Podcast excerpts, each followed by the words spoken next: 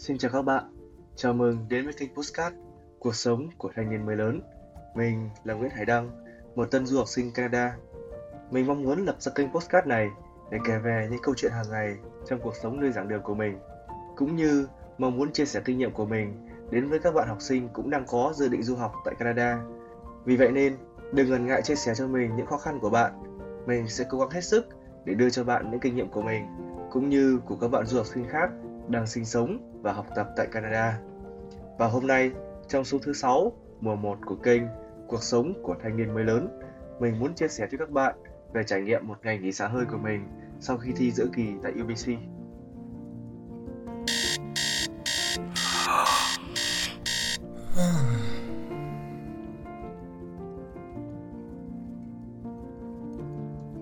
Ngày hôm nay của mình bắt đầu từ lúc 10 giờ sáng, rồi mình cho phép bản thân ngủ quá giờ so với mọi ngày sau những đêm ôn thi mệt mỏi.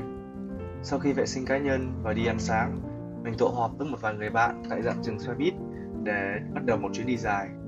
Chúng mình ngồi xe buýt khoảng chừng 1 tiếng đồng hồ để vào trung tâm thành phố, đi trên xe và ngắm nhìn thành phố qua khung cửa sổ, nhìn từng tòa nhà cao tầng trôi qua trước mắt cùng với dòng người đông nghịt, tấp đập, sang đường lại làm mình nhớ Việt Nam da diết. Sau đó, đến tầm 1 giờ chiều, chúng mình xuống trạm xe và đi đến trung tâm mua sắm. Không biết tại sao khi dù là 5 ông được dựa đi cùng nhau mà mình lại có cảm giác như là hội chị em rủ nhau đi mua sắm ấy. Một chút ngại nhưng cũng khá là thú vị.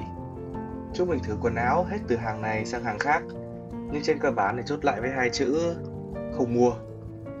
Có những chiếc áo khoác giá thì tầm 60 đến 70 đô, ở Canada thì khá là rẻ, còn thậm chí sẽ có những chiếc đến hàng nghìn đô.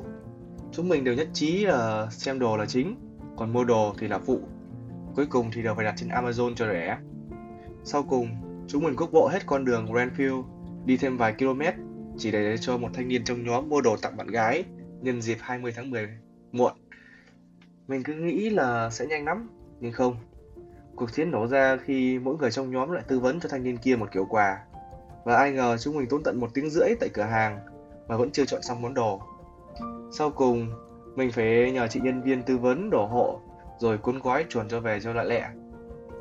Sau đó, chúng mình rủ nhau đi ăn nhà hàng, và lại thêm một cuộc tranh cãi về món ăn bắt đầu. Đúng là đôi khi cánh mày râu còn lằng nhằng trong khâu đưa ra quyết định hơn cả phụ nữ. Sau khi đi bộ khoảng 15 phút, chúng mình dừng lại tại một quán ramen để dùng bữa. Đây cũng là lần đầu tiên mình ăn ramen trong đời, nên cũng khá là mong chờ. Món ramen có nước khá là ngon, nhưng theo mình thì nó có phần hơi tanh và mặn. Nhưng tổng quan thì nó vẫn khá ngon, và tương đối giống món ramen mình từng xem trong các bộ phim hoạt hình Nhật Bản. Ăn xong thì chúng mình đi mua kẹo và la cà khắp các ngõ ngách ở Gastown, rồi lại bắt xe về trường. Tưởng chuyến đi chơi đã kết thúc, nhưng không. Tự nhiên một bạn trong nhóm đi ra bãi biển và đề nghị ấy được mọi người trong nhóm hưởng khá là nhiệt tình. Tuy đi trên đường có chút mưa nhỏ, nhưng mình khá háo hức để ra biển, do lâu rồi mình cũng chưa đi biển chơi. Nên mình xem điện thoại và nói dối rằng trời sẽ không mưa, dù dự báo rằng sẽ có mưa rất là to. Có vẻ như ông trời cũng thấy sự thành tâm của mình, nên sau đó trời đúng là không mưa thật. Một điều khá là kỳ lạ trong mùa mưa tại Vancouver. Sau một lúc đi bộ, chúng mình đi được đến bìa rừng cạnh biển. Chỉ còn bước tiếp vài trăm bậc thang nữa là xuống tới nơi. Nhưng khi đến thì thấy anh em ai cũng rén, không bước tiếp, do đằng trước chả lấy một bóng đèn nào cả. Cả cánh rừng rơi vào trong màn đêm tĩnh mịch. Rồi lại còn thêm một anh mở nhạc ma lên cho cả lũ cùng nghe, phát run cả người. Sau đó anh ấy xung phong đi đầu mà không thèm bật đèn điện thoại lên. Chúng mình đi theo sau cầm đèn mà đi mãi, nhưng cũng chả thấy anh ấy đâu. Cả đám đều sợ rằng anh ấy bị bắt đi đâu mất rồi. Đi được một lúc thì mới thấy bóng anh ấy lờ mờ phía đằng xa, nên chúng mình nhanh chóng bắt kịp, rồi thành 5 đứa con trai bám víu lấy nhau cùng đi xuống cầu thang. Đoạn đường đi tuy có chút khó khăn, nhưng thành quả thì vô cùng xứng đáng. Chúng mình tới được bờ biển.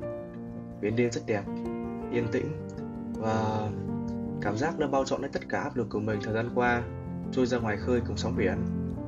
Chúng mình đi khắp nơi, rồi bị những người cắm trại đó mắng vì bật đèn làm phiền đến họ. Cuối cùng mấy anh em ngồi xuống một chỗ tâm sự và trò chuyện đủ loại chuyện trên đời, từ viết lách cho đến những chuyện gia đình, rồi học hành, áp lực mùa thi. Nói chung là mình cảm thấy mình đã tìm được những người có thể chia sẻ được câu chuyện của mình và chuyện gia đình của mình. Sau đó thì chúng mình chụp vài tấm ảnh rồi mới đi về. Lúc đi xuống thì phấn khích, lúc đi lên thì mình vừa mỏi chân. Và mấy đứa lại còn trêu nhau là giờ mà có ma đuổi theo ấy thì chả có đường nào mà chạy. Đúng là càng sợ ma thì người ta lại càng thích làm cái trò dị hợm để dọa ma nhau. Sau một ngày đi chơi dài thì mình về đến phòng, cả người mệt lả, nhưng mình thấy rất là vui. Cuối cùng sau bao ngày mệt mỏi và cô đơn ở trường mới, mình cũng đã có những giây phút hiếm hoi cảm thấy vui vẻ, cảm thấy có những người bạn thật tốt, cảm thấy có một nơi để thuộc về, bớt đi cảm giác trống vắng khi phải xa gia đình và bạn bè ở Việt Nam. Và vừa rồi là toàn bộ những điều mình muốn chia sẻ trong tập podcast ngày hôm nay. Cảm ơn các bạn thính giả đã lắng nghe. Hãy tiếp tục theo dõi kênh Cuộc Sống của Thanh Niên Mới Lớn và đừng quên chia sẻ podcast này với những người bạn của bạn nếu họ cũng chuẩn bị bước vào hành trình đại học của họ tại UBC. Hẹn gặp lại trong các tập podcast tiếp theo. Chào tạm biệt.